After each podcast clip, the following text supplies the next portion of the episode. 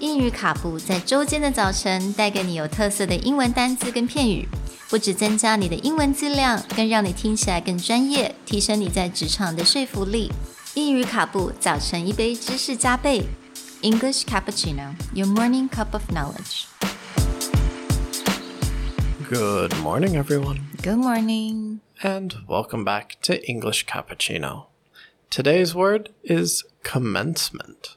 This is a noun, meaning the beginning of something.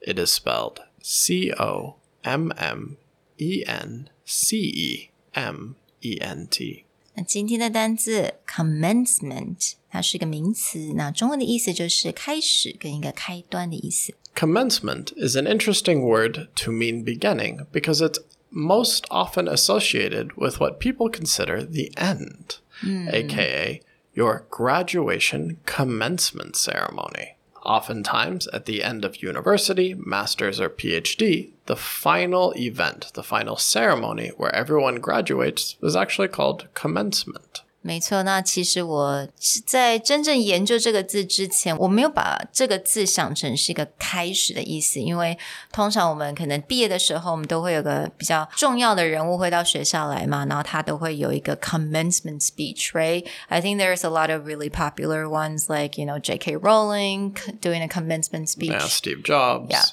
Exactly. So 我都会把这个 commencement 想作为好像毕业了嘛，就是结束了。But actually, it means a beginning of something. It's like a whole new beginning of their lives. So the idea of a commencement ceremony is is actually the beginning of your professional life. Its origin, its genesis story is that back when academics would graduate from university, that is considered the first day of their true academic life, their true mm. scholarly life. So, this is why it's called a commencement ceremony, meaning to begin.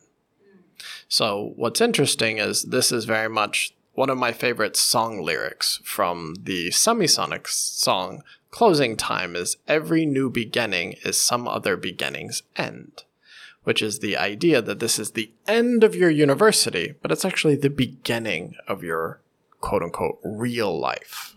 So, commencement is actually starting, not ending. I think that's a quite a romantic way of describing it. I like it. So, if you know anyone who is going through commencement, remind them that that is not the end of their university. This is the beginning of their life. Talk to you guys tomorrow. Bye. Bye.